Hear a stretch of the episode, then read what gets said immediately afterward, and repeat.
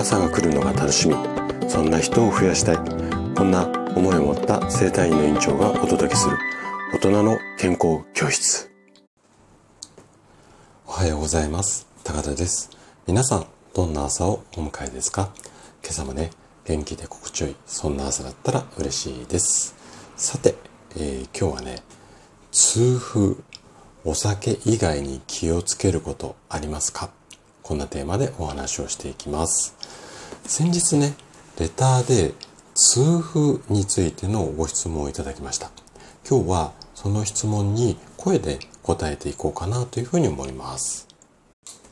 で、この後ね、レターも紹介させていただくんですが、今回はレターをいただいたご質問者さんの友人の方の症状についてのご相談です。で、今回の放送を聞いていただいて、改善策も含めてね、その ご, ご友人の方に、えー、お伝えいただいても OK ですし、あれこれね、今日ちょっと詳しくお話ししようかなと思っているので、ちょっとなんか説明、自分じゃ難しそうだなっていうふうに感じたら、この放送をね、そのまま聞いていただくのもありかなというふうに思っていて、まあ、そんなことも想定しながらですね、まず、あの、痛風の仕組みだとか、原因、そして、まあ、どういった形で予防していけばいいのか、ということをあれこれお話をしていきます。ちょっとね、長めの配信になりますが、ぜひ最後まで楽しんで聞いていただけると嬉しいです。じゃあ、早速本題に入っていきましょう。じゃあね、まずいただいたね、レターから紹介をさせていただこうかなというふうに思います。えっと、知人の体調のことで質問があります。よんじゅっさい男性、痛風になって歩くのも大変。お酒を飲むのを控える他に何かいい方法があるんですか？運動？クエスチョンマーク。体のどの機能が低下しているのかな？クエスチョンマークと気になりました。よろしくお願いします。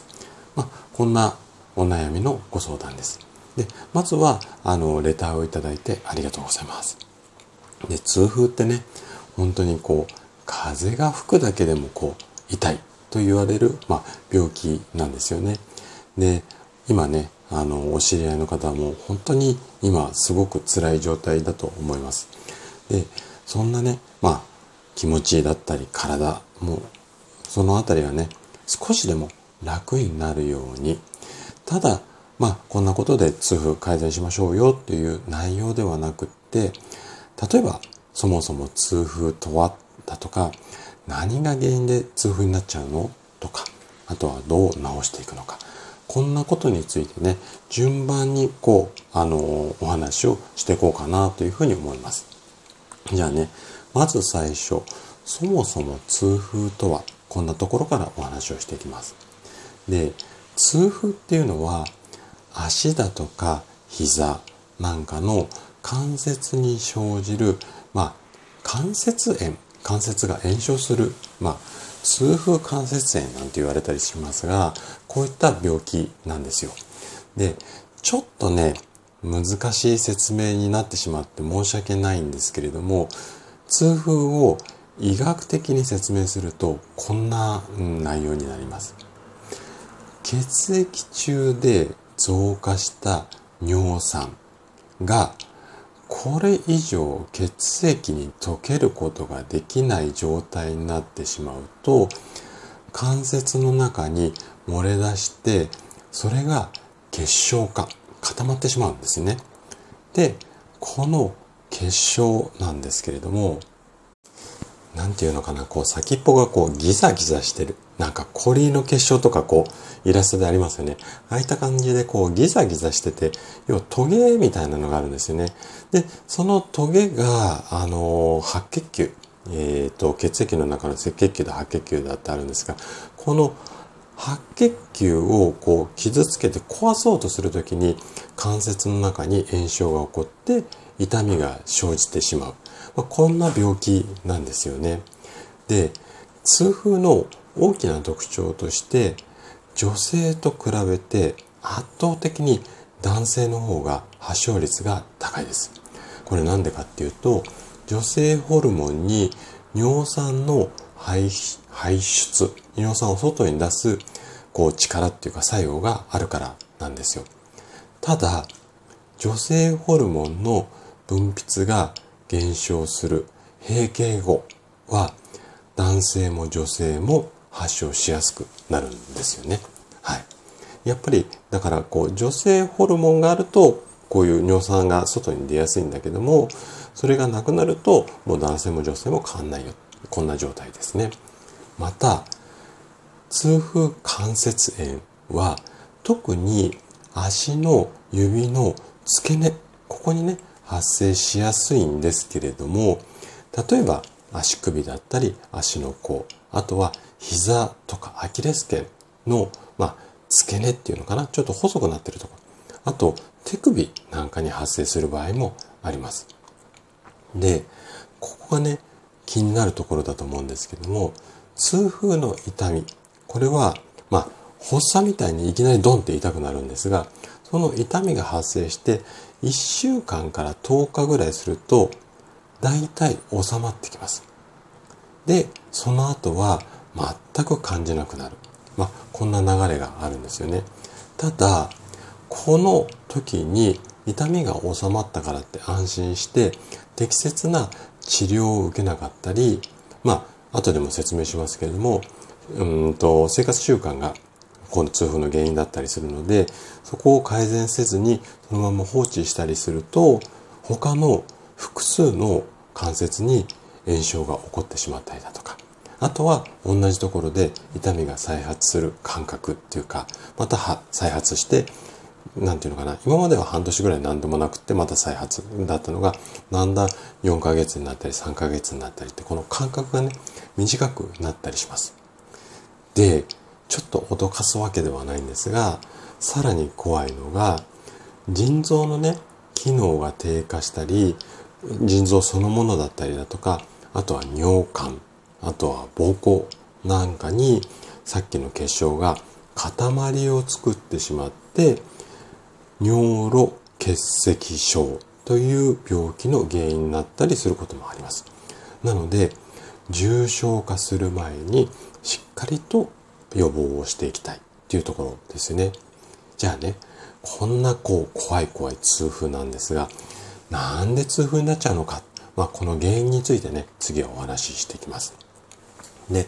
痛風の原因は、まあ、人によって様々なんですが、代表的なものは、これからお話しするいつつのことになります。まずひとつめが、プリン体の取りすぎとか、あとは、まあ、食べ過ぎですね。で、ふたつめは、アルコールの飲み過ぎ。みっつめが、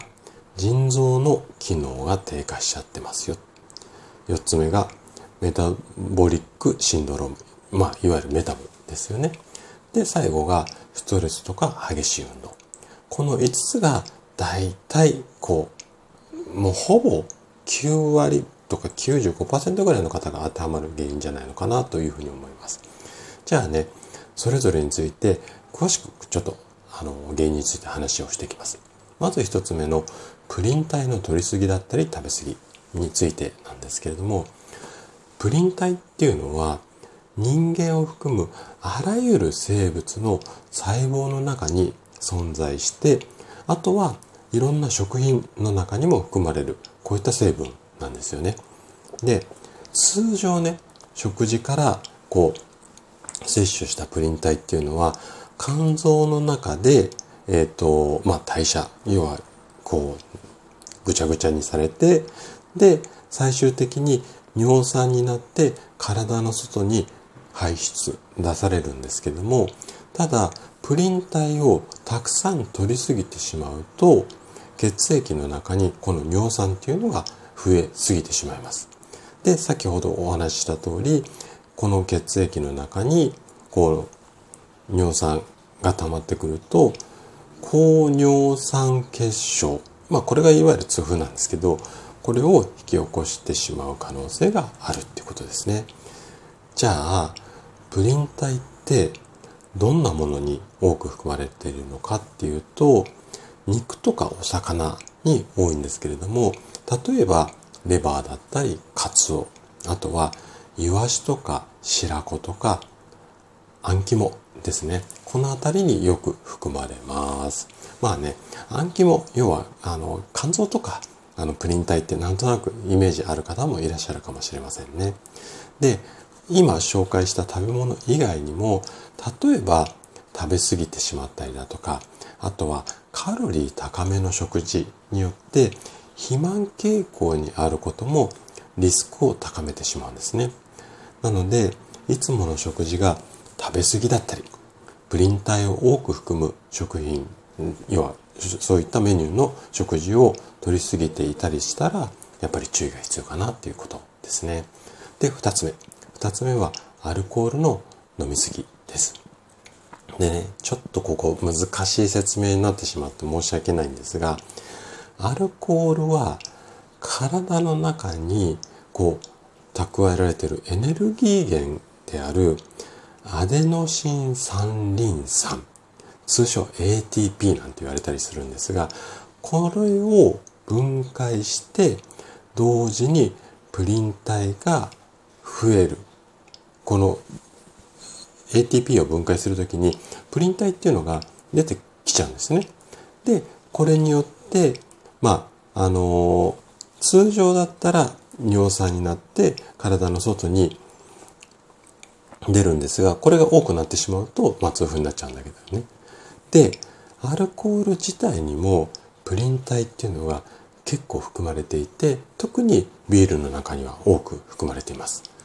なので、まあ、ビールだけじゃないんですけども、特にビールを飲みすぎると痛風になりやすいよっていうのはこういったことですよね。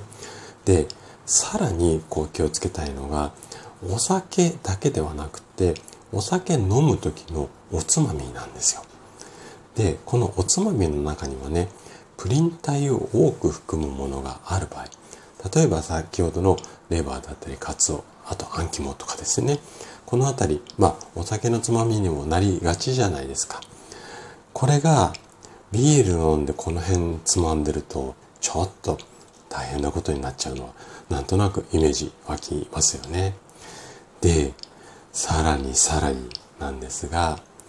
アルコールにはね、食欲を増進させる、そんな作用もあるので、このね、おつまみをね、ついついパクパクパクパクいっちゃうんですよ。なので、食べ過ぎも注意ですよね。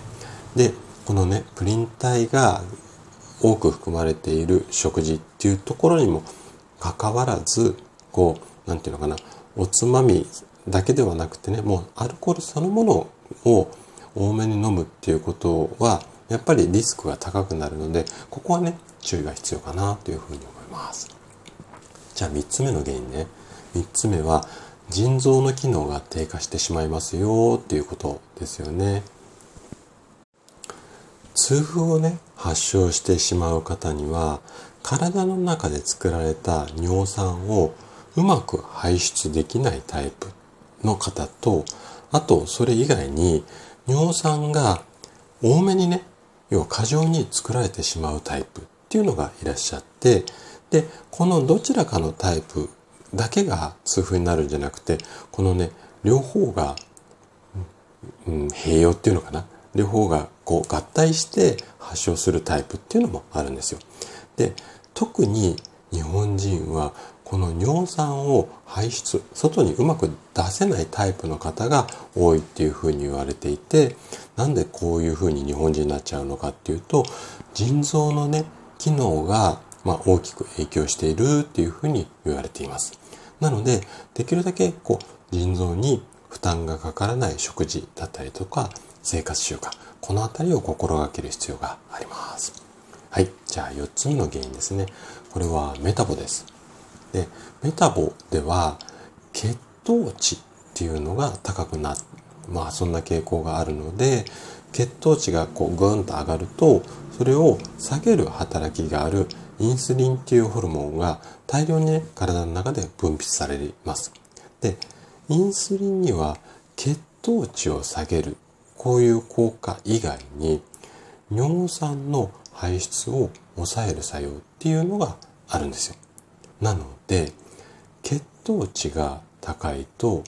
インスリンが多く分泌されて、体の中の尿酸が排出されにくくなって増えてしまう。こんな傾向が強くなります。これによって痛風のリスクが高くなる。まあ、こんな理屈なんですよね。じゃあ最後の原因。最後の原因はストレスとか激しい運動です。で、